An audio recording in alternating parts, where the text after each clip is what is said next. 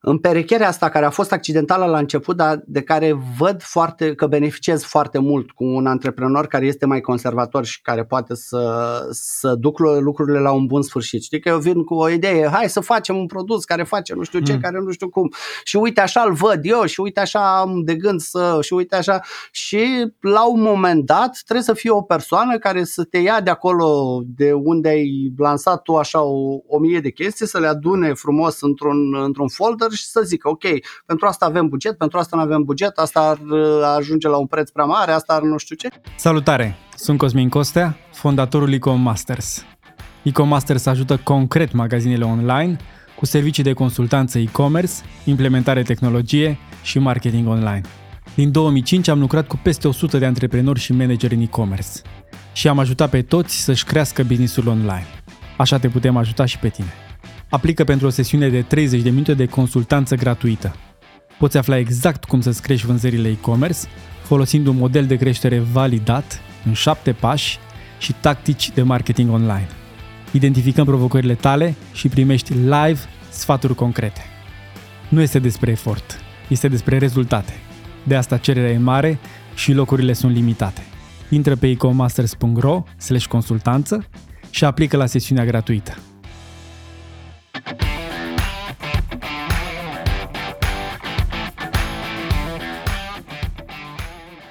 Salutare, Lucian! Bine ai venit la podcastul e-commerce pe concret, în care povestim despre e-commerce, povești de antreprenori și tips and tricks. Bine ai venit! Salut, Cosmin, și mulțumesc pentru invitație! Cu drag! Povestește-ne un pic, cum ai început tu? Tu ai un business care se cheamă The Makeup Shop și o să povestim pe îndelete despre el, dar povestește-mi de dinainte de el, cum a fost? Ai început cu un job normal, ai început din facultate, a fost primul tău pas în antreprenoriat? Business-ul am început într-adevăr din facultate. Ce facultate? Sau, mă rog, intrarea în business s-a făcut din facultate. În principiu eu m-am apucat de 2 facultăți și n-am făcut niciuna până la urmă. M-am apucat de jurnalistică și am renunțat în anul al doilea, la sfârșitul celui de-al doilea an. După aia m-am apucat de ISE, studii economice, și la fel. După 2 ani am considerat că e bine să o apuc pe un alt drum. Și... Unde? În ce oraș? În Iași.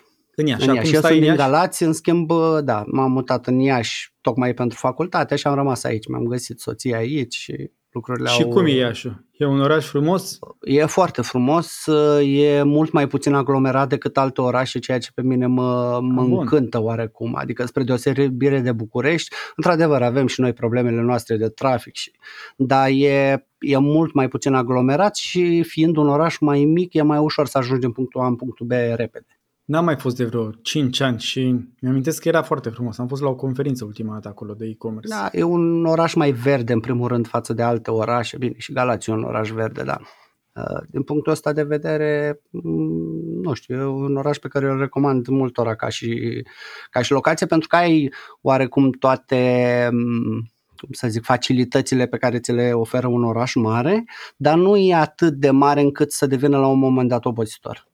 Deviem un pic de la subiect, dar mă interesează. Cum e cu antreprenoriatul în Iași? Ți-e ușor, ți-e greu? Și cum e cu forța de muncă ca să-ți deschizi un business în Iași?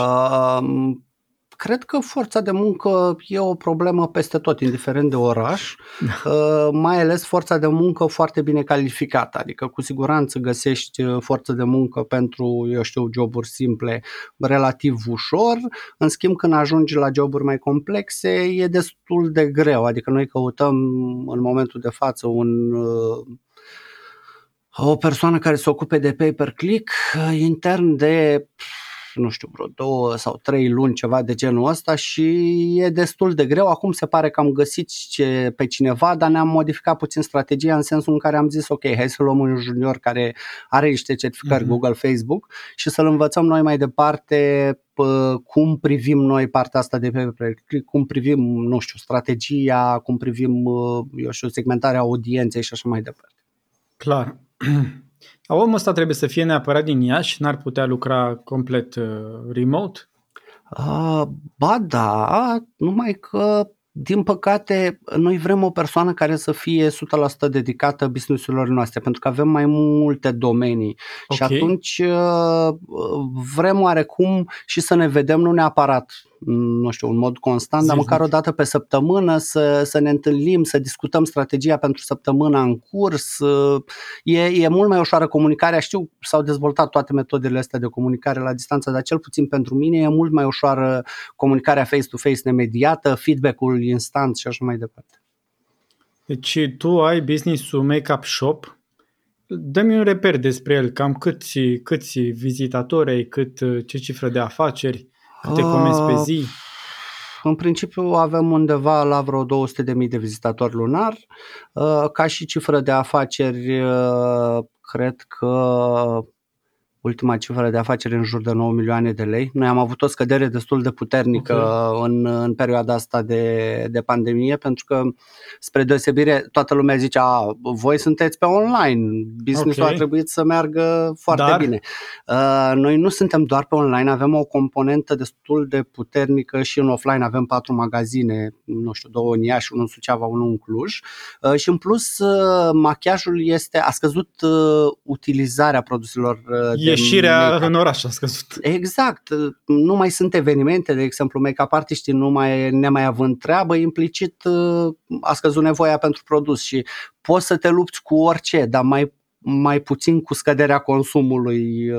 Iarăși foarte mulți oameni care lucrează în contracte din astea de telemuncă de acasă, a fost un challenge destul de mare pentru noi. Și clienții voștri sunt mai degrabă profesioniști sau mai degrabă oamenii obișnuiți? E un mix, să zicem. Un 30% sunt profesioniști și restul sunt utilizatori. Cred că ajungem mai curând în zona asta de utilizatori pasionați de machiaj decât utilizator obișnuit care, nu știu, odată la 2-3 zile își folosește o mascara și poate un ruj. Știi? Noi mergem, cred eu că gradul nostru de penetrare cel mai mare e în zona oamenilor care sunt oarecum în ton cu trendurile, în ton cu ceea ce se întâmplă, urmăresc pe toate rețelele de social media influencer care se machează sau care creează lucruri.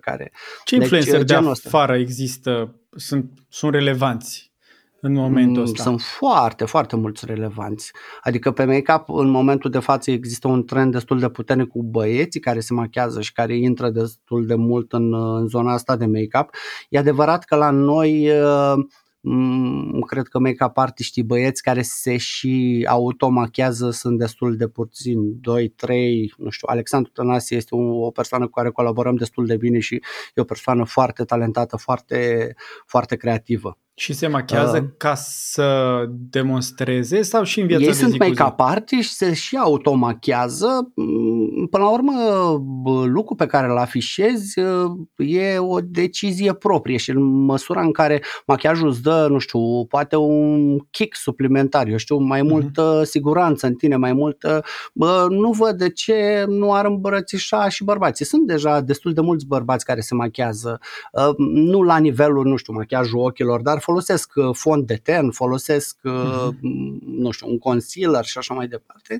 În general, persoanele metrosexuale. Un corector. Corector, scuze. Un corector. Un corector pentru acoperirea micilor imperfecțiuni de pe față sau, mă rog, imperfecțiunilor mai mici sau mai mari. Ok. Pentru un camuflaj concealer ar acoperi, nu știu, imperfecțiuni mult mai preeminente.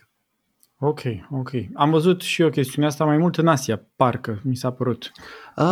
Da, Coreea are o foarte, nu știu ce să zic, o foarte puternică tradiție pe partea asta de produse de machiaj, produse de îngrijire, produse cosmetice și cred că sunt genul de oameni care pun foarte mult accent pe modul cum arată. Știu că în Coreea, de exemplu, vorbim de Coreea de Sud, nu Coreea de Nord, da? Ca să... e un cadou obișnuit ca părinții să le ofere copiilor atunci când împlinesc 18 ani o operație estetică, de exemplu. La nivelul ăsta. Da, adică s-a ajuns la nivelul ăsta, nu știu, eu cred că e puțin deplasat, dar până la urmă ține totul de tradiția locală, de modul cum sunt obiceiurile pe acolo. Și dacă ne uităm pentru acum 100 de ani, s-ar uita oamenii de acum 100 de ani la noi, ar zice că exact, suntem noi deplasați. Exact. Adică nu avem de ce să judecăm fiecare, câte burdei atâtea obicei, știi cum se absolut zice. Noi avem o discuție liberă astăzi, acum, deși mă gândeam să-ți adresez ceva întrebări, dar trebuie să te întreb de live shopping. Cum este cu live shopping? Am văzut tot foarte mult în Asia că și băieți și fete vând extrem de mult, niște valori greu de pronunțat într-o sesiune de live shopping, în special pe make-up, cosmetice. Live shopping-ul la noi n-a pătruns sau n-a penetrat foarte bine sau nu la fel de bine cum se întâmplă în Asia. Cred că din punct de vedere a profilului psihologic, cumpărătorul român este puțin mai reticent, mai conservator, să spunem.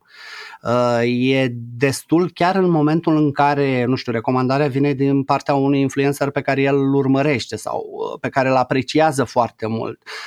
Atunci când apare noțiunea de bani, partea asta financiară, nu știu, un link de afiliere, oamenii sunt puțin mai reticenți în a face conversia decât în momentul în care decizia, deși influențată clar de tot ceea ce vede, de tot ceea ce vine direct din partea lui și nu este, nu știu cum să zic, foarte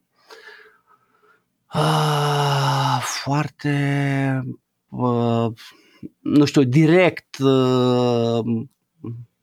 transmisă de către cineva. Să spunem că asta ar fi termenul corect. Încerc oarecum să nu depășesc anumite limite pe partea asta, pentru că e foarte greu, mai ales în ziua de astăzi, să spui ceva care să deranjeze pe anumiți oameni, deși intenția ta n-a fost în niciun fel. E foarte ușor să spui. E foarte ușor, nu e foarte greu. Așa e. Și voi v-ați gândit să încercați, chiar și cu poate apetitul mai scăzut al românilor la tipul ăsta de... Da, avem în plan și așa ceva, numai că în momentul de față pentru noi cel mai important lucru este că ne extindem portofoliul de produse. Makeup Shop a fost tot timpul un retailer care era specializat pe produse de machiaj. Încet cu încet am început să extindem portofoliul spre partea asta de skincare și acum urmează să avem skincare puternic, adică la genul o selecție suficient de mare de produse încât să ne facă niște retaileri relevanți pe domeniul ăsta și partea de hair, partea de îngrijire a părului și așa mai departe. Eu am lucrat de-a lungul timpului în foarte multe industrii, business-uri de e-commerce și B2C și B2B, dar zona asta de make-up recunosc că nu mi este familiară, nu cunosc. Brandurile pe care le vindeți, mă uit acum pe site-ul tău, brandurile pe care le vindeți sunt branduri clasice, sunt branduri de nișă? Dă-mi câteva repere. Sunt branduri clasice, specializarea Makeup Shop sau, nu știu, specificul Makeup Shop, să spunem, constă în faptul că noi am adus branduri pe care le consideram ca o valoare și care nu erau foarte cunoscute la noi.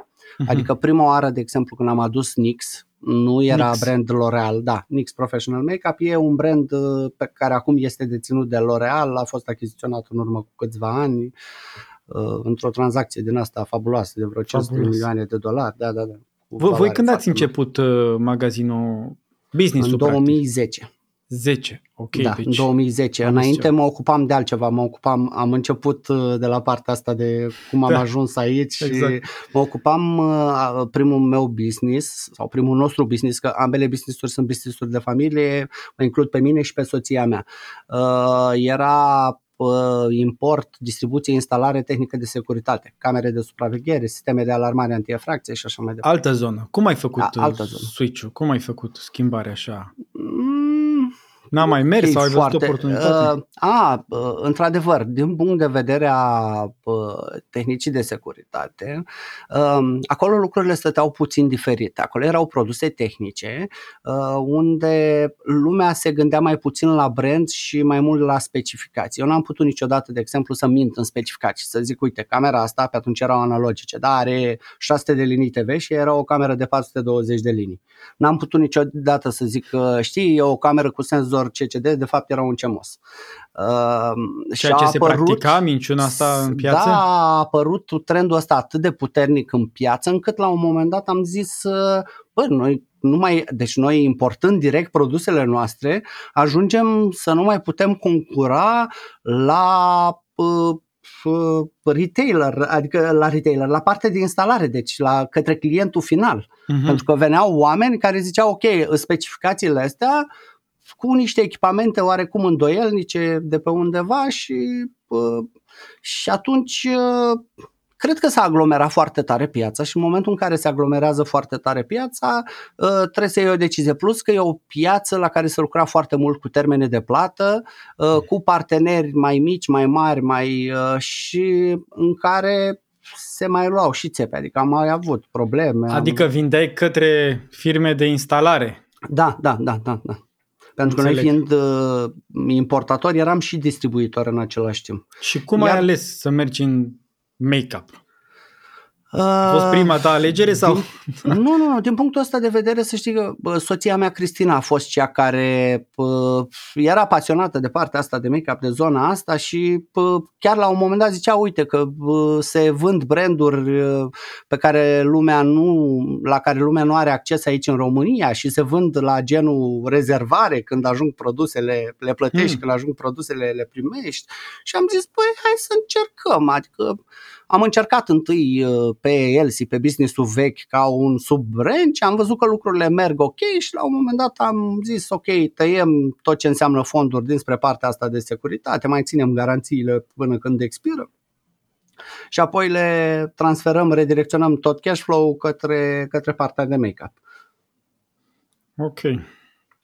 Spune că vrei să-ți dezvolți categoriile de produse. Cum iei decizia asta? Când decizi să mai aduci câteva branduri în categoria ta inițială de make-up și când decizi să mergi lateral și să aduci, îngrijirea pielii, îngrijirea părului? Cum gândești decizia asta? Cum ți-o planifici? În principiu, ca să vinzi orice produs, trebuie să înțelegi foarte bine produsul respectiv. Produsul? Produsul în sine. Piața și produsul în sine. Musai că mă gândesc, scuză-mă că te întrerup, dar mulți oameni de vânzări zic, dă-mi orice, eu vând orice. Dacă vrei să vând televizoare, vând televizoare. Dacă vrei să vând ruj, vând ruj. Ei probabil au structura psihică de vânzător, da? Deci sunt o persoană extrovertită, dar e puțin probabil ca să poți să vinzi orice, pentru că lucrurile se vând în mod diferit. Adică un produs tehnic se vinde diferit față de un produs aspirațional, să zicem, sau care e de frumusețe, care e o alegere subiectivă. E clar că nu poți să faci o paralelă și să zici ok, un om bun de vânzări care vinde mașini, de exemplu, și care lucrează business to business, o să treacă în business to consumer și o să aibă același succes răsunător pe care l-a avut în business to business. Eu nu cred.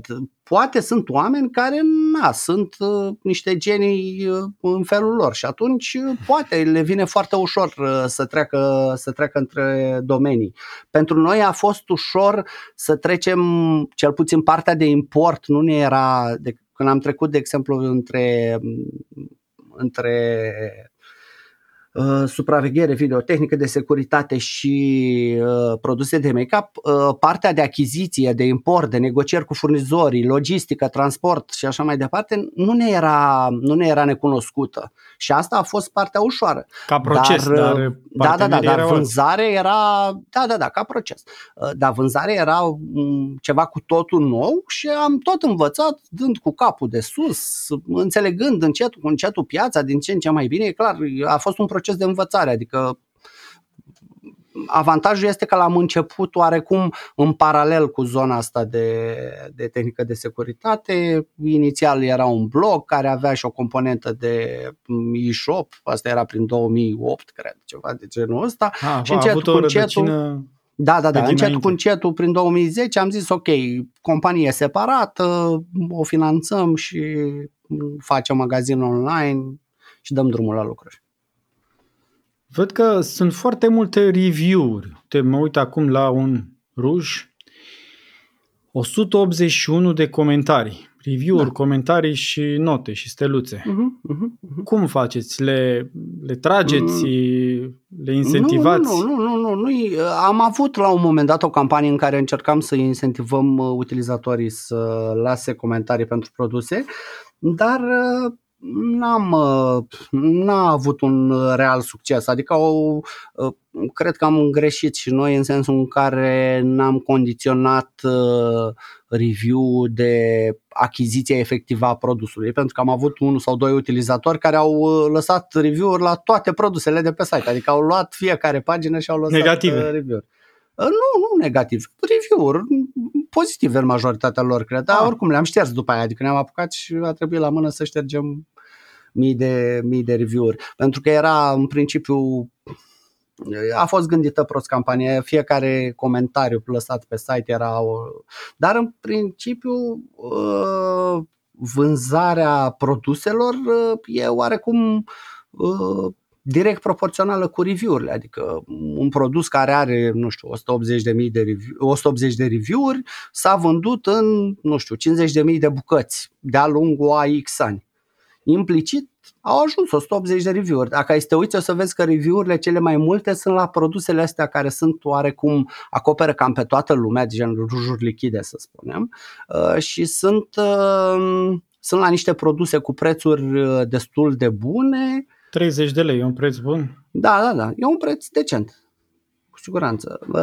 Am observat într-adevăr că în ultima perioadă numărul review-urilor a scăzut destul de mult. Da, ai să vezi că acolo ai review-uri și din 2016, 2015, 2014, ceva de genul ăsta. Adică sunt toate review-urile lăsate de-a lungul timpului și pentru noi există o oarecare constanță în ceea ce privește selecția de produse. Sunt produse care sunt eficiente, erau eficiente și acum 4 ani și sunt eficiente și acum. De asta strategia diferitelor branduri e diferită când vine vorba de line-up. În general se păstrează un core din ăsta care sunt produsele best-sellere și apoi se discontinuizează unele produse și se tot lansează produse noi pe categorii pe care nu reușesc să domine. Mi se pare mie sau site-ul tău se încarcă foarte rapid? Ați lucrat? Se încarcă rapid pentru că e o platformă dezvoltată de noi de la zero. Nu e un Magento sau mai știu eu ce, e ceva dezvoltat de noi de la zero și focusul a fost tot timpul pe necesitățile pe care le avem noi, pe încărcare rapidă. Și ai recomanda unui antreprenor să facă platforma? Nu. Pentru noi a fost norocos că am avut succes, să zicem, încă de la început. Dar costurile pentru dezvoltarea unei platforme proprii și costurile pentru a ține platforma aia actualizată, să zicem, la zi, tot timpul se modifică lucruri, tot timpul Google se mai gândește la câte ceva, Facebook se mai gândește la câte ceva, Apple se gândește să limiteze niște lucruri și atunci Facebook și cu Google se gândesc și ei la câte ceva. Adică în permanență trebuie să dezvolți. Avantajul unei platforme custom este că tu scapi de toată grăsimea aia extra care nu-ți folosește, știi? Adică când cumperi un Magento, trebuie să permită să vândă orice produs pe platforma respectivă. Sau când cumperi, îl iei gratuit, să zicem, Community Edition. Și atunci este foarte umflat. Pentru noi, baza de date nu trebuie să fie la fel de umflată, hiturile în baza de date sunt mult mai puține, optimizăm fiecare pagină în parte și încă site-ul în momentul de față nu este într-un grad maxim de optimizare pentru că s-au mai dezvoltat lucruri și acum urmează să lansăm o nouă versiune, sper eu, până la sfârșitul lunii iulie, cam asta ar fi deadline-ul cu beta testing și cu tot, care să conțină și niște funcționalități care erau așteptate de foarte mult, regândite, rescrise, optimizate, să spunem, și inclusiv optimizări de viteză, pentru că iarăși se ia tot codul, număr minim de query-uri pe fiecare pagină, elemente tehnice specifice. Dar nu aș recomanda nimănui să-și facă platforma custom decât când ajunge într-un anume punct, știi? Dacă lucrurile merg foarte bine și ai ajuns și ești foarte successful, da, platforma ta custom dezvoltată de la zero e foarte ok. Până atunci există riscul, știi cum e? High risk, high reward, ceva de genul ăsta. Există high risk, maybe high reward. Da. Păi nu, îți asumi un risc foarte mare și lucrurile pot să nu funcționeze și atunci nu apare nici high reward-ul. Dar dacă merge. Lucrurile funcționează, o să apară și acel high reward. Ai oameni interni care se ocupă sau un partener IT? Nu. Avem un programator in-house. Uh-huh. Spuneai de funcționalitățile cerute de oameni. Dă-ne câteva exemple. Ce se cere și pe care pagini? Pagina de categorie, pe ce caut? Nu sunt funcționalități neapărat cerute de oameni, sunt funcționalități de care avem noi nevoie. De exemplu, cea mai mare funcționalitate care vine acum nouă, care a existat în trecut pe Makeup Shop, dar din diverse motive de funcționare am renunțat la ea și nici nu era deschisă tuturor, e un sistem de afiliere propriu. Merită să faci propriul tău sistem de afiliere? De ce să nu merite? Întreb, că e o discuție destul de frecventă. Pentru mine, da. Pentru că ai o relație strânsă cu afiliații care sunt influențe. Pentru că, nu numai, din punctul meu de vedere, sistemul nostru de afiliere o să fie disponibil oricărui pasionat de make-up, oricărei persoane care are un cont pe Makeup Shop. Deci nu o să fie o chestie închisă. Okay. Să fie o chestie deschisă, pentru că am ajuns de multișor timp într-o etapă în care microinfluencerii sunt cei care ghidează deciziile de cumpărători și fiecare persoană este microinfluencer în cercul lui, în sfera lui, pe diverse domenii. Eu sunt pasionat, de exemplu, de IT. Când prietenul meu cel mai bun vrea să-și cumpere un calculator, mă sună și îmi zice: Lucian, ce calculator îmi iau, știi? Și atunci... Și tu ce zici? Apple să fie, în rest... Nu. Eu sunt la polo opus, să știi. Windows, eu am Android, Windows, Linux, Ubuntu. Eu sunt fan Ubuntu, de exemplu. Pentru mine cel mai mișto sistem de operare este Ubuntu. Ok, interesant. E o distribuție... Interesant. Deci, care... practic... evoluează foarte mult spre partea asta de desktop. Eu chiar cred că în următorii, poate 3-5 ani, o să vedem Ubuntu ca un contender serios pe partea de desktop. Deja și-a rezolvat parțial sau în mare parte problema pe care o avea cu rularea de jocuri, cu Steam, dar și lucrurile evoluează din ce în ce mai mult spre user experience apropiat de, Apple, iar din punct de vedere al privacy-ul, din punct de vedere al securității, e un sistem de operare foarte sigur. Atât de sigur pe cât îl faci tu, că dacă dai unblock all la firewall, nu mai e la fel de sigur ca atunci când ai niște politici de securitate setate de el prestabilit. Eu recunosc că nu unblock all, e except all pe tables. Da. Eu recunosc că de când și eu am rezistat o vreme, dar de când am început să intru pe ecosistemul Apple, mai specific pe Mac... Asta e partea cea mai mișto la Apple, ecosistemul și faptul că sunt legate între ele și că sunt... Adică toate funcționează ca un tot unitar, toate device-urile și odată ce ai intrat în ecosistem e și foarte greu să ieși, pentru că n-ai să zici ok, îmi schimb laptopul, tableta, telefonul, căștile și așa mai departe. Și sunt lucruri atât de mici care contează, de exemplu copy-paste-ul din iPhone și paste-ul în Mac, care ți se pare că n-ai putea trăi fără el, ai putea trăi foarte bine. Da. Nu, dar alternative există pe orice sistem de operare care să facă același lucru, doar că ăla le are by default, știi? Da, și adică... sunt fluide și intrăm într-o discuție lungă. Ce-mi place mie este că nu prea te întreabă lucruri, adică face ce crede că ar trebui să facă. Da, uite, exact asta e partea care nu-mi place mie. Adică eu vreau să micromanageriez fiecare mic aspect și să mă întrebe dacă să nu ia decizii singur, știi? Uite, acum folosim Teams pentru un proiect. Noi intern folosim ClickUp ca tool de project management și comunicare, dar acum folosim pe un proiect Teams și mi se pare totul că îmi pune prea multe întrebări. Dar vrei așa sau așa? Mai bine fă tu cum crezi că o să fie fiecare cu ale lui. Îmi place ideea asta de... Teams. Și e foarte mișto, adică cel puțin pe meeting-uri am cam înlocuit Zoom cu Teams. Din punctul meu de vedere e iarăși partea aia de ecosistem, știi? Că ai tot ecosistemul în companie pe Office 365 și lucrurile evoluează foarte ușor, adică din timp să rezervi și o sală de conferințe, faci o întâlnire online și așa mai departe. Da, da, ții și fișierele în OneDrive, dar direct în Teams. Da.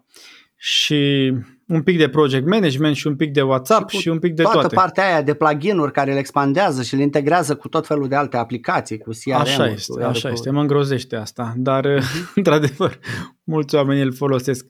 Mai spune-mi un pic că mi s-a părut interesantă ideea, e un fel de customer get customer, cum zicem noi, adică un om obișnuit, pentru că devine un pic mai cunoscător, devine... probabil un reper în grupul lui de prieteni. Ajungem la partea pe care ți-am spus-o la început. Știi?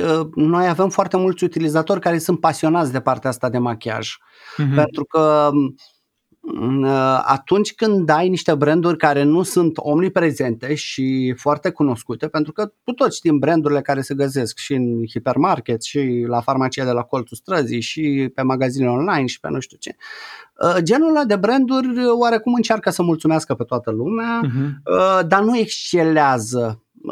Nu zic că brandurile noastre excelează, vai, toate produsele sunt cele mai bune produse spălăite cu aur și, nu știu, funcționează cu inspirație divină. Dar au produse care excelează pe diverse categorii. De exemplu, nu știu, avem paletele de la Boys and Bears care pot... Exact asta am deschis. E magie. Ai văzut în ochelarii mei cum? Super. Nu. E un produs care se vinde foarte bine și e un produs care e genul de produs de discovery, știi, the catch. Bă, uite că am găsit paleta aia, nu știe nici Dumnezeu ce cu ea, dar e foarte mișto și are un preț foarte bun pentru ceea ce face. Și uite că se bate cu brandul X sau brandul Y, care costă de 2 ori mai mult, chestii de genul ăsta. Și tu cum te descurci ca bărbat care... probabil că folosește destul de puține produse. Cum mă descurc? Cum te descurci? Adică e o zonă în care mă gândesc că n-ai competențe directe, prin experiență directă. E mai mult prin studiu sau da, nu te ocupi de zona de produs. Nu, eu nu mă ocup direct... nu mă ocup direct. La noi avem un principiu în firmă. Vrem ca toată lumea să experimenteze lucrul pe fiecare poziție. Uh-huh. Adică oamenii care fac marketing ajung sporadic și în depozit să facă colete. Asta ca să înțelege cum funcționează treaba aia. Rotind așa oamenii ca să înțeleagă fiecare poziție din companie, au o înțelegere mult mai bine a întregului ecosistem, să zicem, a interacțiunii cu clientul, pentru că de multe ori oamenii care fac, de exemplu, ambalează coletele, fac picking and packing, nu o să înțeleagă cum decurge interacțiunea cu clientul de la customer service până când nu o văd cu ochii lor. Și atunci poate o să-i inspire și o să zică, băi, uite, hai să fac coletul ăsta așa cum aș vrea eu să-l primesc. La noi produsele sunt fragile și de asta am început pentru că așa a și pornit ideea. Am început cu partea asta de depozit spre interacțiune cu clientul sau ca să experimentezi interacțiunea cu clientul. Pentru mine, cred că valoarea unui magazin online sau nu, oricărui business, sunt oamenii care lucrează în el. Și ca oamenii să aducă acel element de plus valoare, e nevoie ca ei să înțeleagă foarte bine unde lucrează, care sunt așteptările noastre și care sunt așteptările clienților de la noi, pentru că așteptările noastre derivă din așteptările pe care le au clienții de la noi. Cum gestionezi tu oamenii? Că e un subiect important. Oamenii, de exemplu, le dai lucruri de făcut specifice sau le spui, cum spune, să zicem, teoria modernă de management și leadership, le spui doar obiectivul și găsesc ei drumurile? Ai procese scrise, ai procese și proceduri scrise sau mai degrabă... Există și procese și proceduri scrise la noi în companie. Credeam că ai să mă întreb de partea de HR, pentru că de partea asta se ocupă mai mult Cristina decât mă ocup eu, soția mea. Dar soția de cele mai multe ori... Nu e lângă mine, e aici, în sensul e în business, e... Noi am avut un foarte mare noroc, pot să-i zic, chiar noroc, pentru că știi că există o împărțire așa a antreprenorilor, sunt antreprenorii creativi și sunt cei conștiincioși sau conservatori. Ca profilul noi suntem disc, două firi. Da, noi suntem două firi total diferite. Eu sunt creativ, eu zbur, prind fluturi, mă duc pe câmpii și ea este conservatoare. Tu ea mă temperează pe mine. Omul de tehnic? Da, e ciudat, dar așa stau lucrurile. Și ea mă temperează pe mine și e în proximitatea ta, putem să vorbim și cu ea? Nu. Ar fi fost interesant să avem discuția asta. Da, e 1 iunie și eu plec imediat ce terminăm podcastul ăsta și eu plec să petrecem timp cu copiii. E un timp destul de prețios, mai ales la vârsta asta. Am o fetiță de 5 ani și una de 2 luni. Încercăm să petrecem cât mai mult timp.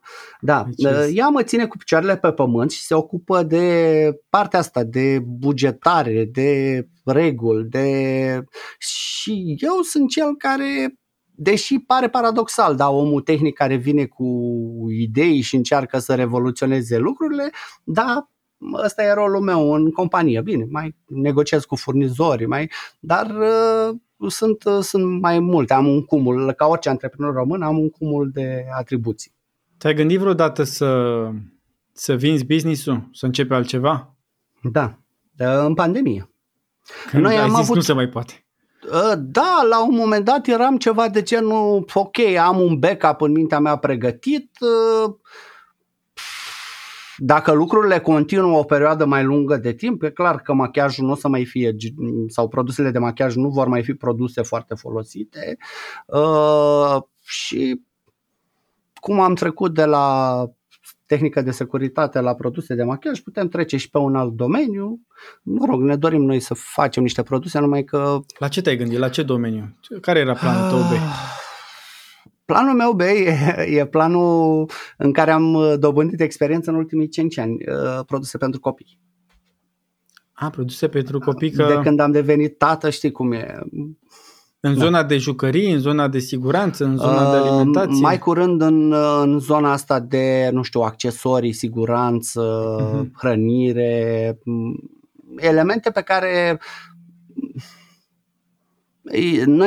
Eu îmi doresc foarte mult, sau nu știu, că facem chestia asta și în momentul de față. Pe mine mă atrage foarte mult dezvoltarea de produse. Produse fizice? Produse fizice, da. Nu digitale. Deci facem și produse digitale, spre exemplu. Avem chiar nouă platformă pe care urmează să o lansăm, care e foarte interesantă, dar... Aș prefera momentan să nu vorbesc, că e încă în dezvoltare, da. E legată tot de partea asta de produse de machiaj. Da, și pasionându-mă foarte mult partea asta de dezvoltare de produse și având, să zicem,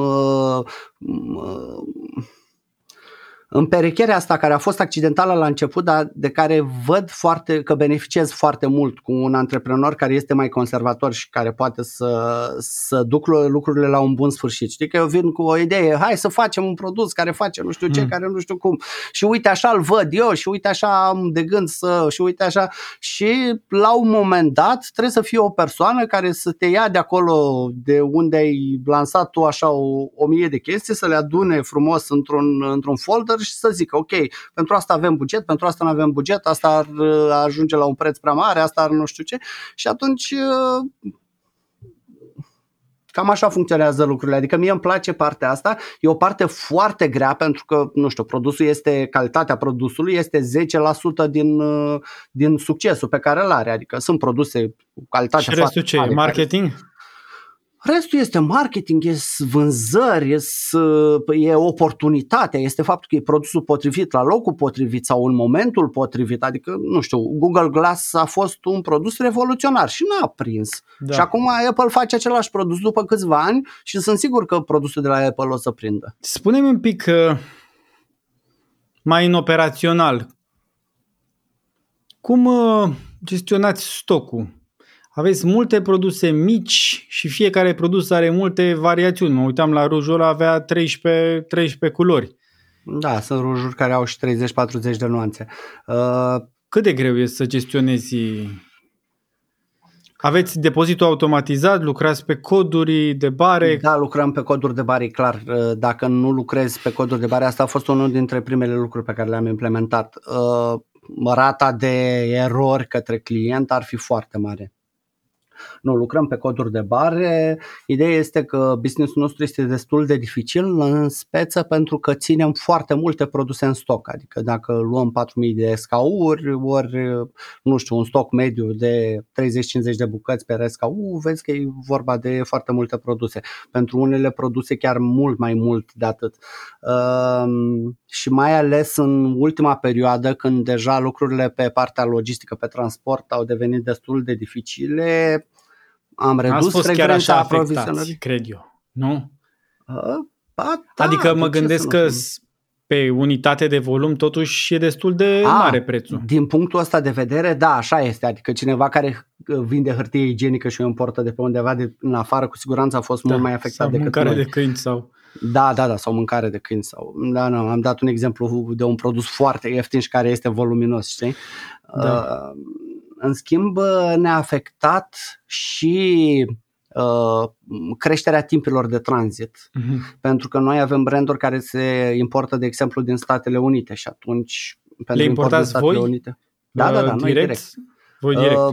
Cu excepția a 2-3 branduri, nu știu, NYX, pe care noi am fost importator și distribuitor și am rămas oarecum dintr-o virtute așa a inerției, odată ce L'Oreal a intrat pe felie și a devenit deținătorul brandului, mm-hmm, și au introdus brandul în rețeaua lor de distribuție. Da, majoritatea brandurilor sau 90% dintre branduri sunt importate de noi exclusiv în România. Pentru că noi nu facem doar online, facem și parte de magazine, facem și partea de distribuție, nu știu, vindem. Aveți și magazine fizice, parcă îmi povesteai că aveți 3 magazine fizice. 4 magazine fizice. 2 în Iași, avem și în Iulius și în Palas, unul în Suceava și unul în Cluj. Uh-huh. Și sperăm noi să deschidem cât mai rapid București, Timișoara. Vedem, Timișoara acum este în discuții, București căutăm o locație bună. Și cum îl gestionați? Că e mult de călătorit ca să gestionezi mâncare. E mult de călătorit, dar până la urmă, adică cum funcționează orice rețea de magazine, știi, înveți, mai dai cu cap, mai și creezi până la urmă un modus operandi care funcționează. Și furnizorii, mi-ai spus că sunt din America unii. De unde mai aduceți marfă? Aducem și din Europa, sunt produse care vin și din China, all over the world, adică acum urmează să aducem, de exemplu, un brand de păr din Brazilia. Din Brazilia. Pentru că acolo sunt ingredientele active. Cred eu că o să fie un trend destul de puternic ăsta cu produsele de păr din Brazilia, începe oarecum să se profileze, în special pentru produse pentru părul cărlionțat, cred, sau și avantajul este că n-ai nevoie de un produs mai organic, mai bio, mai cu ingrediente oarecum mai curate. E mult mai ușor să găsești un brand acolo unde se produc ingredientele respective decât la cineva care importă ingredientele și după aia le amestecă și le... Aveți și produse fabricate în România sau românești? Nu. Nu e o zonă de interes pentru voi. Nu că nu e o zonă de interes. Zona de interes este, numai că produsele care se fabrică în România sunt peste tot. Pentru că e clar, dacă tu în țara ta fabrici un produs, îl distribui omnichannel pe toate canalele pe care se poate. Și atunci, de ce aș mai fi și eu al 50-lea magazin online care stochează produsul respectiv? Adică care ar fi scopul? Fiecare are propria strategie, așa. Da. Sunt oameni care, de exemplu, vor să fie, nu știu, un fel de mall pe domeniul lor sau pe... Nu e strategia pe care o abordăm noi. Poate e greșit, poate nu, dar până acum nu am abordat genul ăsta de strategie. Adică am vrut ca atunci când intri pe Makeup Shop să găsești niște produse diferite, nu să fim al 1.000.000-lea retailer de L'Oreal, să spunem, nu știu. Clar. Și adică dacă vrei să-ți iei L'Oreal, ai oriunde, ai în colțul străzii, ai în hipermarket, ai în... nu e nevoie ca să mai vin și eu și să stochez L'Oreal și să zic, uite, cumpără-l de la mine, ca să ce, eu nu sunt un... adică nu vreau să mă bat în prețuri cu lumea și am avut price battles la începutul nostru și nu e plăcut, nu e de dorit, nu e de... pentru că atunci de undeva trebuie să scadă, adică dacă dai marja și mai jos și mai jos și mai jos, de undeva trebuie să scazi. Nu mai poți să mai ții depozitul la 23 de grade, pentru că e un cost, mai ales la energie electrică în ultima perioadă, eu zice, merge și la 26. Nu mai poți să mai ambalezi fiecare produs în folie cu bule de 3-4 ori, zici, dăm un strat, e suficient, e ok. Adică când retailerul pierde, sau chiar și retailerul online pierde marja, prima lui tentație ar fi să reducă într-un fel cheltuielile ca să mențină o oarecare marjă, o oarecare profitabilitate sau să discontinuizeze vânzarea produsului. Noi nu ne dorim să facem, adică vrem să facem lucrurile foarte bine. Și ca să faci lucrurile foarte bine trebuie să ai marjă de adaos, pentru că așa în industria asta care e marja? Nu trebuie să mi-o spui pe a ta în particular, dar care e marja brută și care e marja netă la care... variază foarte mult în funcție de produs, în funcție, adică poate să pornească și de la 10% și poate să ajungă și la, nu știu, 50, 60, ceva de genul ăsta. Marja brută. Variază... Și închizi anul cu cât marja netă? Dacă faci lucrurile decent, bineînțeles că probabil că sunt și excepții. Undeva la vreo... puțin mai mult. Da. No, deci nu e rău. Nu e, dar lucrurile au fost rele într-o anumită etapă când aveam branduri pe care mai erau disponibile. În etapa aia nu eram exclusiv, da? Și aveam branduri care mai erau disponibile și pe X site, și pe Y site, și pe... Aveți exclusivitate contractuală sau pur și simplu pentru că voi sunteți importatorii? Avem exclusivitatea contractuală nu se poate oferi, e clar, pentru că suntem în Uniunea Europeană și orice discuție despre exclusivitate trebuie să iasă din mintea oricărei persoane, da? Dar exclusivitatea vine ca un cumul de beneficii, să zicem, da? Deci vine ca un preț de achiziție mai bun și atunci dacă altcineva vine și nu are volumul pe care îl achiziționăm noi, o să primească un preț mai mare și atunci nu poate concura cu mine. Deci nu e contractuală, e atât de grozave încât. Exact. Pentru nu se poate oferi, cel puțin la nivel de Uniunea Europeană, nu există termenul ăsta de exclusivitate. Există atâta legislație care te-ar admonesta dacă... Și într-un fel sever Da. Și amenziile sunt la genul procent din cifra de afaceri, cum e și pe GDPR. Aveți și brandurile voastre? Brand propriu? Da, avem un brand propriu. Pe Makeup Shop există și un brand propriu. Și cum? Dar nu e marketat direct ca brandul lui Makeup Shop, e printr-o subsidiară a noastră din Malta, ea e fața brandului, să zicem, pentru că oamenii sunt reticenți la produse românești, să spunem. Oarecum, că am văzut-o pe Ruxandra Hurezeanu, care are succes cu o poveste... Da, pornire din România. Când discutăm de influencer brands, lucrurile sunt total diferite, da? Pentru că atunci brandul ăla este strâns legat de imaginea influencerului. Eu nu sunt influencer, Cristina nu este influencer, Makeup Shop nu este un influencer. Și atunci oamenii sunt oarecum puțin reticenți când vine vorba de un brand românesc, pentru că au avut experiența produselor românești de înainte de 90. Sunt încă oameni care își amintesc pantofii care se rupeau repede dacă nu-ți luai, nu știu, de la Clujana sau de la, știi? Da. Și fiindcă au avut experiență cu foarte multe produse sau Briefcore-ul ăla am băut Briefcore relativ recent și nu-mi imaginez cât de mult îmi plăcea mie când eram copil Briefcore. Era și ei ziceau după o rețetă originală, nu s-a schimbat, ceva de genul ăsta. Și era o porcărie de suc acum.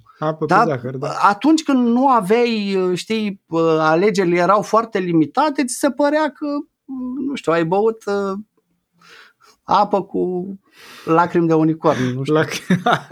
Da. Care e relația voastră cu marketplace-urile? Ați ieșit pe EMAG, ați ieșit din România, vindeți cross-border? N-am ieșit din România, planificăm să facem chestia asta pentru că alții au venit în România și atunci trebuie să le răspundem și noi cu aceeași monedă, exact, să intrăm și noi pe piața lor. Exact. Am făcut niște teste pe marketplace și pentru noi lucrurile n-au funcționat. Am zis hai să testăm cu produse, de exemplu, cu dezinfectanți în pandemie. Mm-hmm. Știi? Unul dintre furnizorii noștri a zis ok, hai că îți pun la dispoziție, pot să-ți dau un allotment de X bucăți dezinfectanți mici, X, Y bucăți dezinfectanți mari la 1 litru. Și am zis ok, hai să încercăm, hai să-i luăm și să vedem ce. Și sincer n-am avut un foarte mare succes, adică.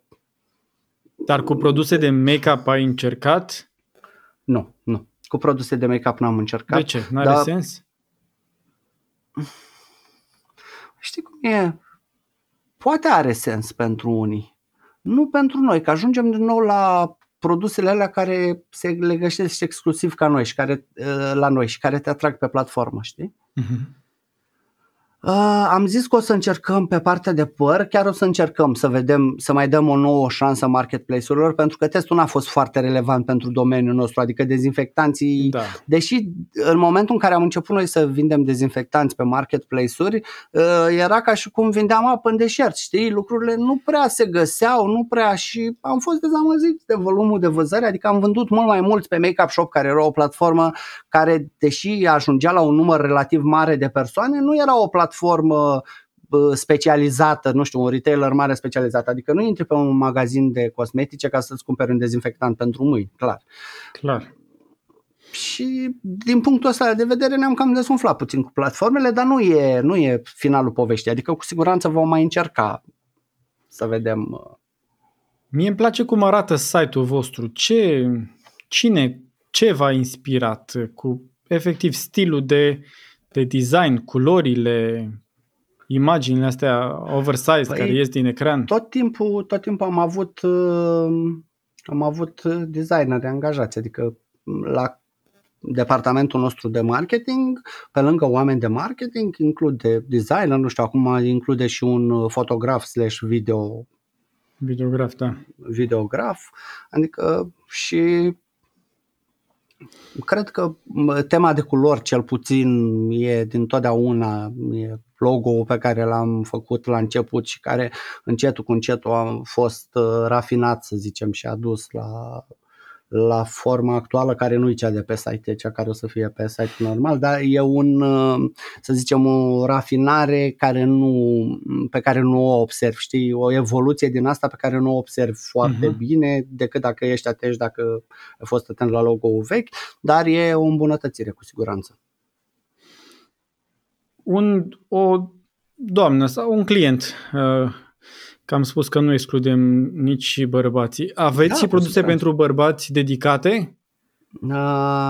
Nu. În momentul de față nu. Deci nu poți să cumpăr un aftershave, mă gândesc, sau un... Nu. Dar noi vindem produse de machiaj. Așa, machiajul e transgender, adică nu are nicio legătură cu genul. Același fond de ten poate să-l folosească și un bărbat și o femeie. Ok. Și asta e o informație. Adică, sau, nu știu, un ruj, același fard, același corector. Și un client de-al vostru, cum gândește? Ați interacționat cu ei? Adică el se gândește prima dată brandul de produs? Vreau să intru să cumpăr un produs brandul Boys and Bears? Sau întâi magazinul? Vreau un produs de la Makeupshop? Sau întâi canalul de vânzare, vreau să cumpăr online mai degrabă decât să mă duc într-un Douglas sau Sephora sau DM? Nu, cred că sunt oameni care să împartă, adică depinde de moment. Același cumpărător o să zică vreau să mă duc în Sephora să cumpăr X produs, sau o să zică ia să văd ce a mai apărut nou pe Makeupshop, sau o să zic ia să-mi iau rujul ăla mișto de la Boys and Bears că tocmai mi se termină, știi? Nu știu, am avut exemplu niște BB cream-uri coreene la care, din păcate, producătorul el a avut niște probleme, le-au ars pe acolo niște depozite, au ajuns la genul în pragul falimentului, adică rău tare de tot, și cererea era atât de mare pentru produsul ăla, efectiv, adică pe tot internetul vuia unde mai găsim produse, pentru că nu se mai găseau la noi, nu se mai găseau nicăieri în lume. Cum se cheamă? Adică, acum îl aveți pe site? Nu mai sunt produse acum pe site. Sperăm noi că o să existe o revenire. Am înțeles că au găsit un investitor și că lucrurile vor reveni la normal de undeva din toamnă, dar cu termen de tranzit, cu probabil prin iarnă vor ajunge din nou primele produse. Vă mai spui o dată ce produs era? L'Oreal. Erau niște BB cream-uri, aveau niște BB cream-uri. Nu știu exact ce înseamnă BB cream, mai că nu știu deloc. BB cream-ul e un blemish balm cream. El ca și e un produs de origine asiatică, da? Inițial a apărut strict ca un produs care se folosea pentru tenul care a suferit operații estetice, pentru că după operațiile estetice o anumită perioadă există o sensibilitate a tenului. Și atunci au apărut aceste BB cream-uri. BB cream-urile în concepția asiatică sunt cu totul diferite față de BB cream-urile, să zicem, europene sau americane, pentru că europenii, americani au preluat conceptul ăsta de BB cream, dar au făcut un fel de tinted moisturizer, știi? Pentru că BB cream-ul este un fond de ten care are acoperire mare și care are și elemente de îngrijire a tenului încorporate. Adică dacă te uitai pe o listă din asta de ingrediente de la un BB cream, aveai 70 de ingrediente, dintre care 40 erau diverse extracte de plante, de, nu știu, botanice, deci elemente de skincare. Și de aia BB cream-ul era foarte popular, că era un fel de 2 în 1, știi? Un fond de ten cu acoperire mare. Și românilor le plac fondurile de ten cu acoperire mare, pentru că avem reminiscența asta, avem influența asta sovietică, rusească, dar acum se pare că e sovietică din nou. Da. Deci influența asta rusească pe piața de machiaj. Care și, ce? Femeile rusoicele se machiază mai... Rusoaicele se machează cu fonduri de ten mult mai opace, să zicem, da? Mult mai cu acoperire mult mai mare. În timp ce dinspre partea de Statele Unite, de exemplu, influențele care vin sunt cu concealerul sau corectorul este produsul care acoperă petele sau diferitele defecte ale feței și după aia vii cu un fond de ten care doar uniformizează culoarea. Știi, cu o acoperire mai mică. Rolul fondului de ten nefiind să acopere. Ei, dinspre partea de Rusia vin fondurile de ten ăsta cu acoperire foarte mare. Și de asta ziceam, ăla a avut succes pentru că era un fond de ten cu acoperire mare, dar care era și benefică, pentru că avea o grămadă de ingrediente. Știu că mă uitasem, L'Oreal, de exemplu, făcea studii în cooperare cu facultatea din Seul de cosmetologie, ceva de genul ăsta, adică nu făceau lucrurile la întâmplare. Chiar pe bune exista o știință în spatele produselor respective, știi? Aveau patente făcute de ei, adică lucruri interesante. Hai să schimbăm un pic masajul. Da, cred că asta nu-i deloc interesantă pentru oamenii de e-commerce. Pe mine mă interesează ceva anume. Care e relația ta cu curierii? Folosești un integrator de curieri? Folosești mai mulți curieri? Alege clientul ce curier să folosească? Folosim 2 curieri. În momentul de față există o diferențiere de preț între ei, pentru că noi ceea ce primim de la curier transmitem direct către client, adică nu adăugăm niciun fel de cost și nici nu încercăm să negociem cu curierul prețul cel mai bun pe care îl putem negocia și să-l transmitem. Produsele noastre fiind ieftine sunt sensibile la costul de transport, adică ieftine, nu e același lucru. Și mici, dacă... totuși. Și mici, da. Avantajul nostru este că livrăm oriunde în România cu același cost, deci nu există kilometri. Cam cât e costul de livrare la voi? Sau cât e? 12-13 lei? 99 sau nici nu mai știu în momentul de față, okay. Chiar nu mai știu, nu țin eu, adică pe logistică avem o persoană care se ocupă strict de partea de logistică. 14,99, parcă 15 lei, este în jur de 15 lei. Ok, și de ce oricum, nu majoritatea comenzilor de la noi pleacă cu plata în sistem ramburs. E mai ieftin dacă e plata prin card, dar majoritatea comenzilor pleacă cu plata în sistem ramburs, pentru că nu sunt valori pe care să te gândești că nu le-ai avea în casă. Adică dacă cumperi un televizor zici da, plătesc cu cardul pentru că n-am niciodată 3.000 de lei cash la mine sau 5.000 de lei sau. În schimb, când cumperi un produs care costă 30 de lei sau nu știu, un coș mediu de 150 de lei, sunt bani pe care avea și pe care ai putea să-i plătești curierului și atunci oamenii de cele mai multe ori că am mai întrebat clienții așa, dar de ce ați optat să plătiți? Din comoditate, până mai bag datele de card, știi, ramburs, pac, știu că îmi vine, totul e ok. Adică sunt oameni care au la 30 comandă și tot ramburs. Deci adică nu poți să zici că e o chestie de încredere. Asta zic, un specific al domeniului, da. Asta e un pic, eu cumpăr totul cu cardul dacă pot, pentru că poate nu sunt acasă sau la birou când vine comanda și mi se pare dificil să las cuiva bani, să vine comanda, e deja plătită, poate să o lase oriunde. La și eu fac același lucru, adică m-au prins ăștia cu cardurile și comisioanele lor de plată și... Păi noi nu plătim ca și consumator, plătim ca... Noi ca și, plătește retailerul. Merceantul, adică, da. De ce nu folosești un integrator de curieri? Pentru că avem o relație ok direct cu, plus că integrarea pe care o facem, noi dezvoltând propria platformă, lucrăm direct cu API-ul lor, transmitem comenzi către API-ul lor, nu știu, n-am găsit beneficiu unui integrator. Adică care ar fi beneficiu?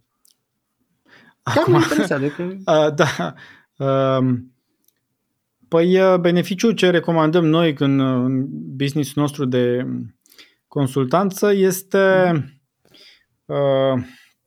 echilibrarea calității livrării cu costul livrării. Odată poți să ai efectiv un slider de care tragi mai mult preț sau mai mult calitate.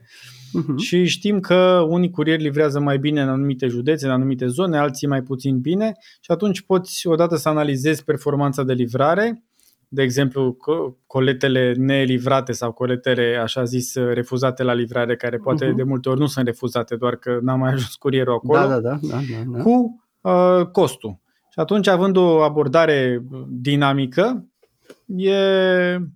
e un echilibru mai bun între costul și calitatea livrării. Plus că poți să faci regionalizarea asta efectiv geografică. Asta o facem și noi din site în principiu, pentru că curierul X livrează mai prost în Ardeal și atunci în câteva județe din Ardeal nu ai decât curierul Y care poți să comanzi. Deci și... asta o facem și noi, dar o facem strict pe baza statisticilor pe care le avem noi. Intern. Plus că avantajul când lucrezi direct cu curierul, din punctul meu de vedere, este că mult mai ușor tragi de urechi când se întâmplă lucruri. Adică noi am avut, cred că pentru curierii cu care lucrăm, cel puțin în Iași, suntem un client destul de mare.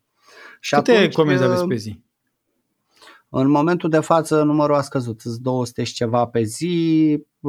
În trecut ajungeam și la 300-400, ceva de genul ăsta, plus Black Friday-ul, care la noi este întotdeauna un fenomen excepțional din ăsta de vânzare, la care se vinde foarte, foarte mult, adică vânzările dintr-o lună și jumătate, ceva de genul ăsta. În weekendul respectiv.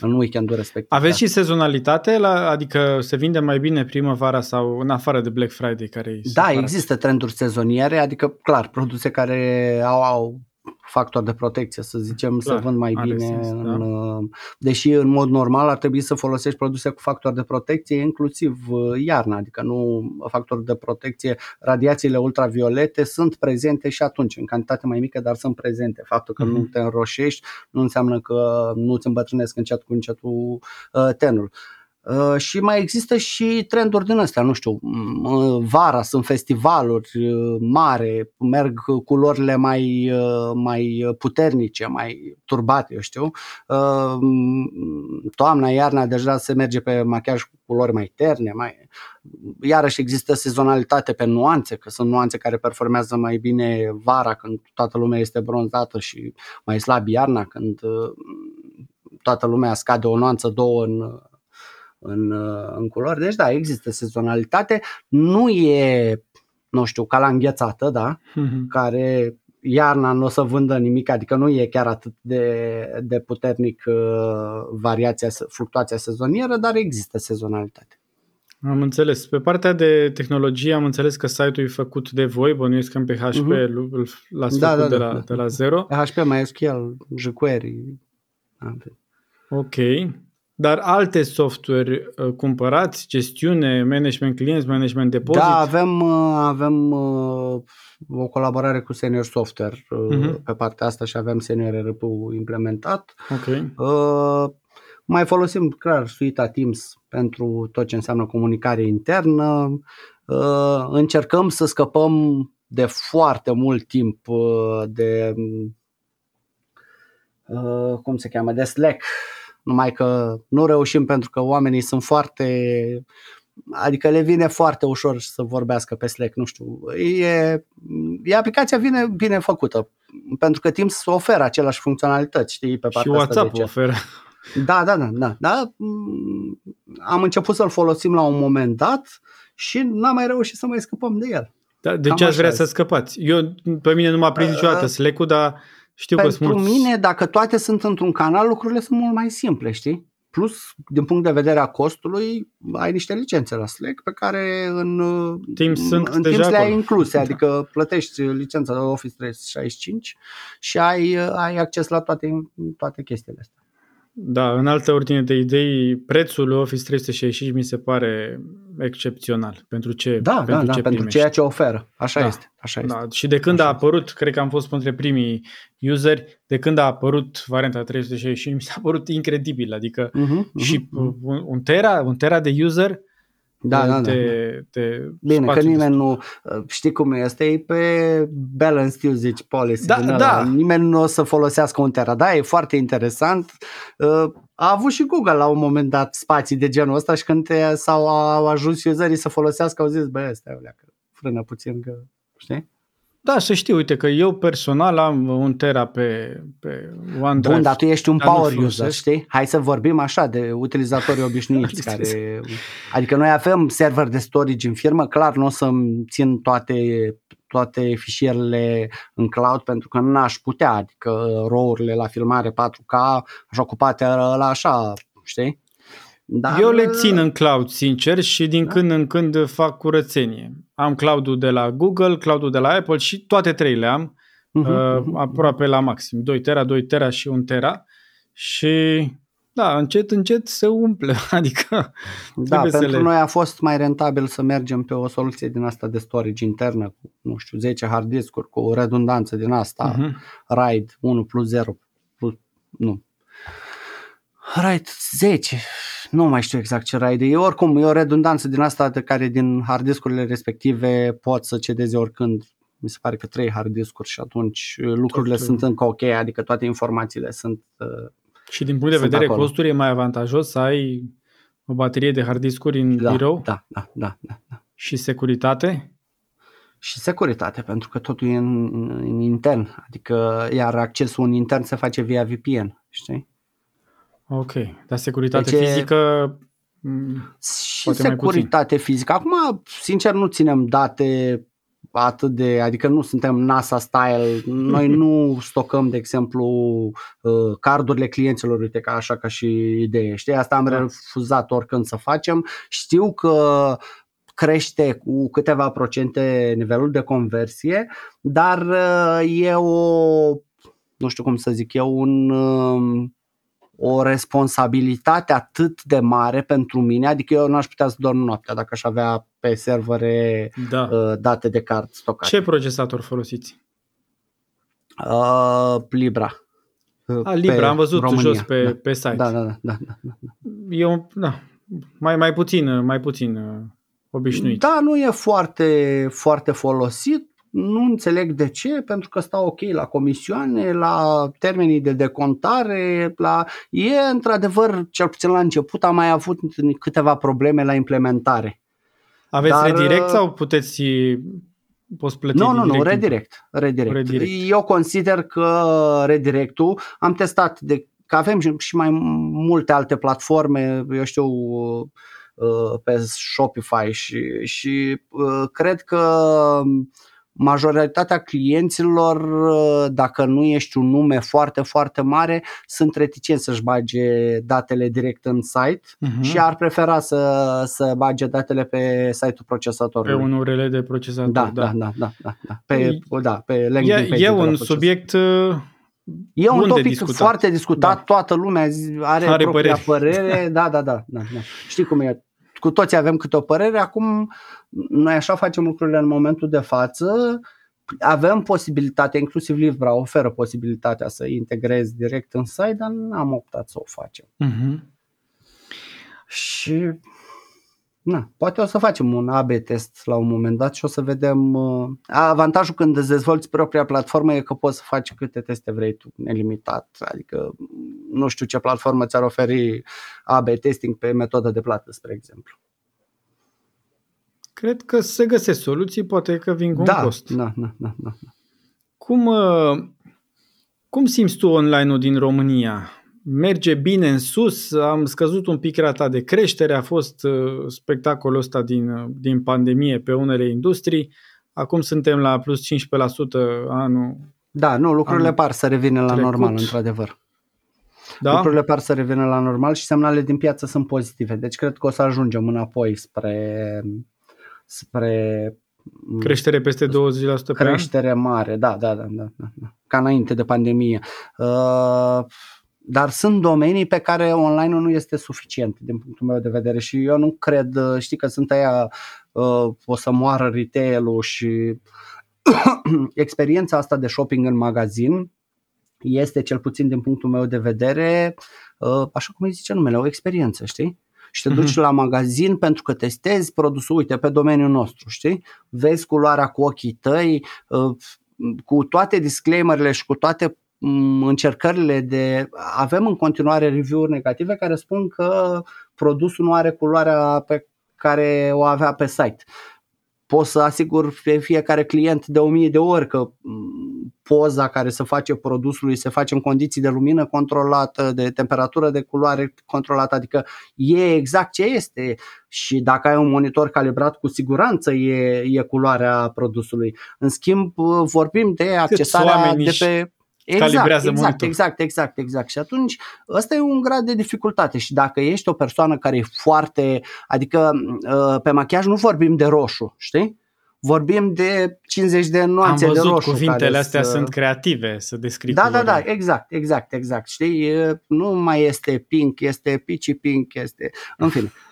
Și atunci toate nuanțele astea, când ești o persoană care e pasionată de machiaj, pentru tine e important că nu este coraiul ăla pe care l-ai vrut tu și că este puțin mai spre, nu știu, are mai mult mov în el. Uh-huh. Știi?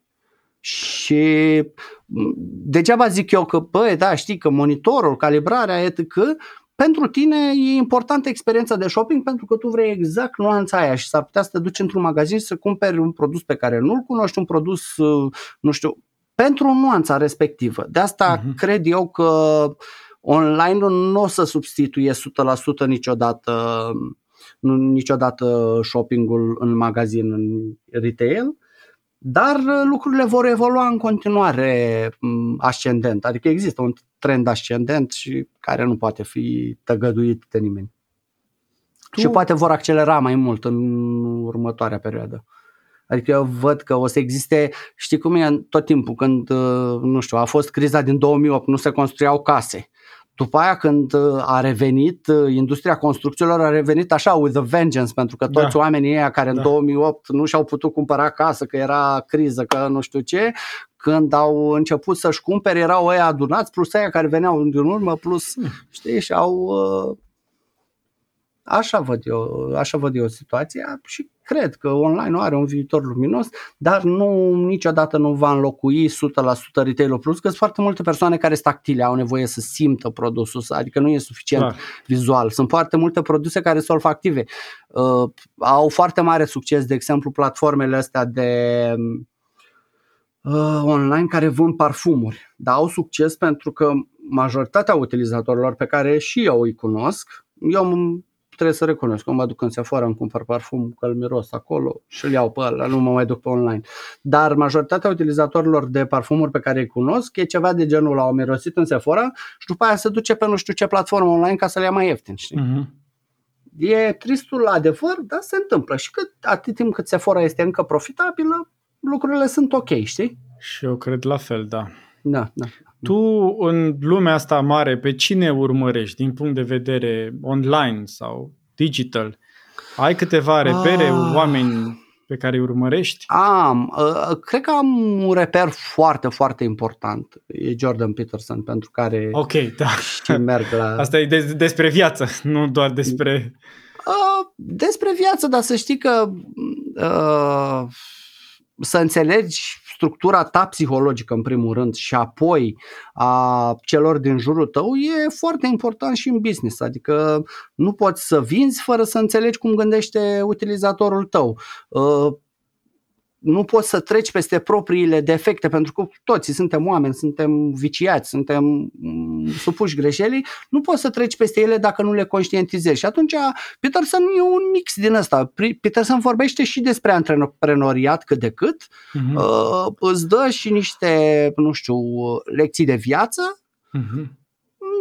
E ok, adică eu recomand. Am citit cartea tuturor. Asta care o văd lângă umărul tău stâng.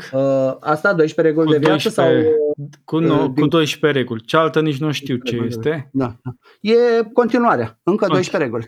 Dar știi cum a apărut 12 reguli de viață?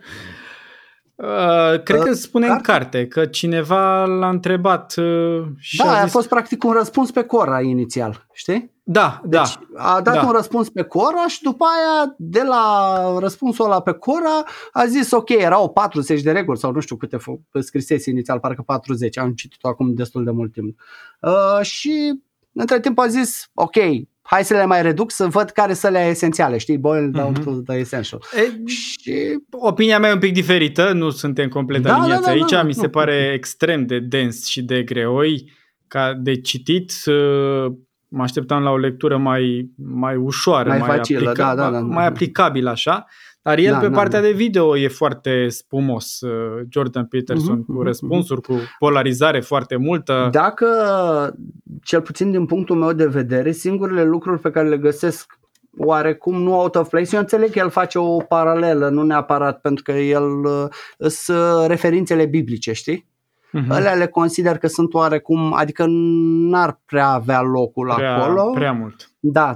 Adică cred că e suficient faptul că exemplifică cu pasaje din viața lui, cu prietenii lui, cu experiențele lui de viață. Da. Aș fi limitat partea asta, dar nu trebuie să uităm că Peterson, prima lui carte, Maps of Meaning se chema, am auzit de hărți ale înțelesului, e strict o analiză oarecum psihocomportamentală a Bibliei, adică a diferitelor elemente. Prea mult pentru mine. Hai să încheiem cu ceva mai din zona noastră și am câteva întrebări standard. Prima este așa: la ce raport te uiți în fiecare dimineață sau săptămână? Sau care sunt rapoartele tale de bază? Păi, în general, eu mă uit pe trafic. Astea sunt lucrurile cantitate, cele mai... surse de trafic. Cantitate, surse de trafic, tot ceea ce înseamnă trafic, platforme, dispozitive.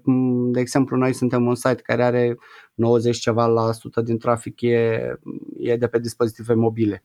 E un procent foarte, foarte mare, adică, nu știu, pe business to business lucrurile se duc spre device-uri, spre PC-uri. Pentru noi, mobilele sunt baza.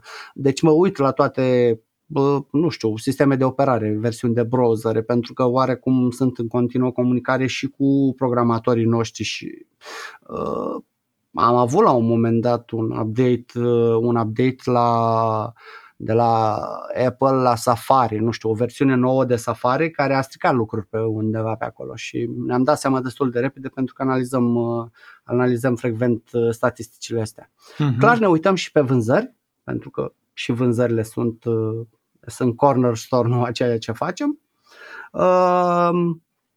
Mă uit în permanență la mențiuni ale Makeupshop pe diferite canale de social media, influenceri care au postat despre... Ai un tool care urmărește sau doar hashtag-urile?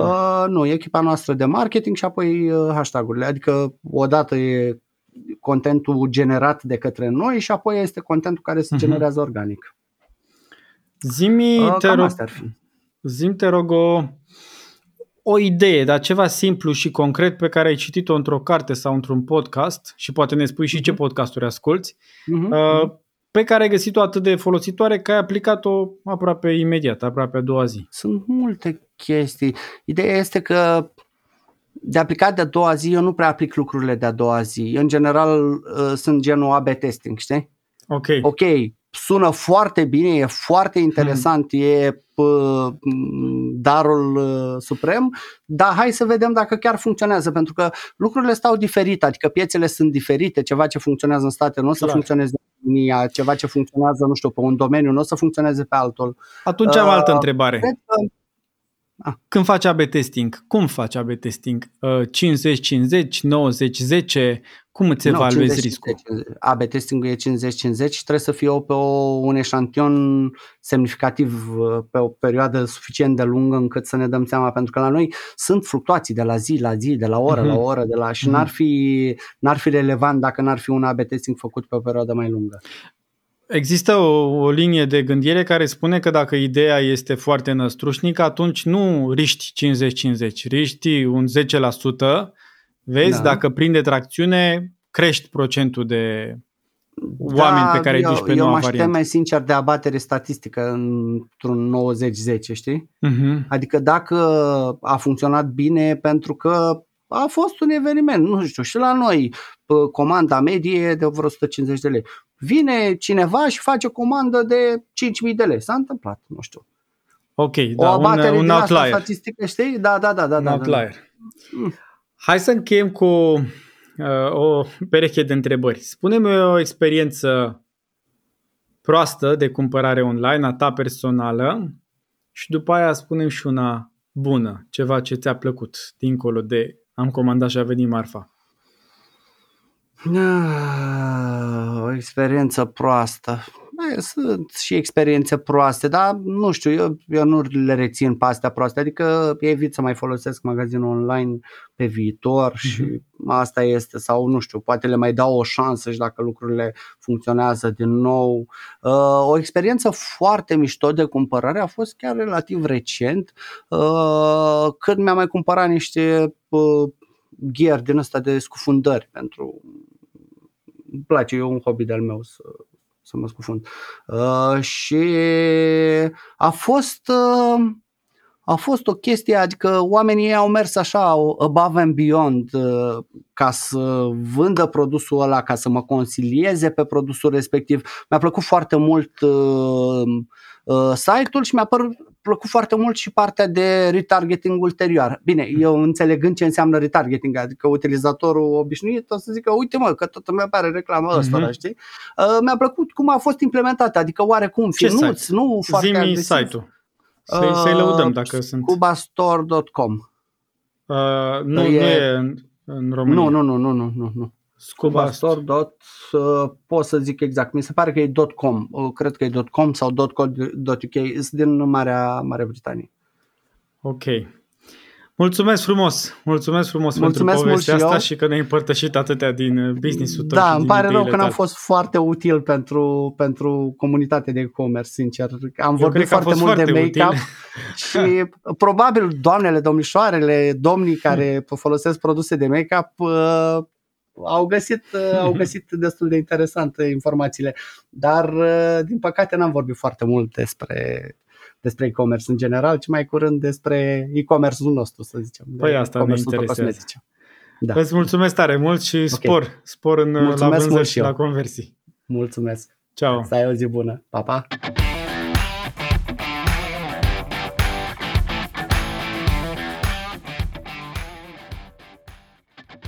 Faptul că ai avut răbdare să asculți acest episod îmi spune că ești cu adevărat interesat de e-commerce și marketing online.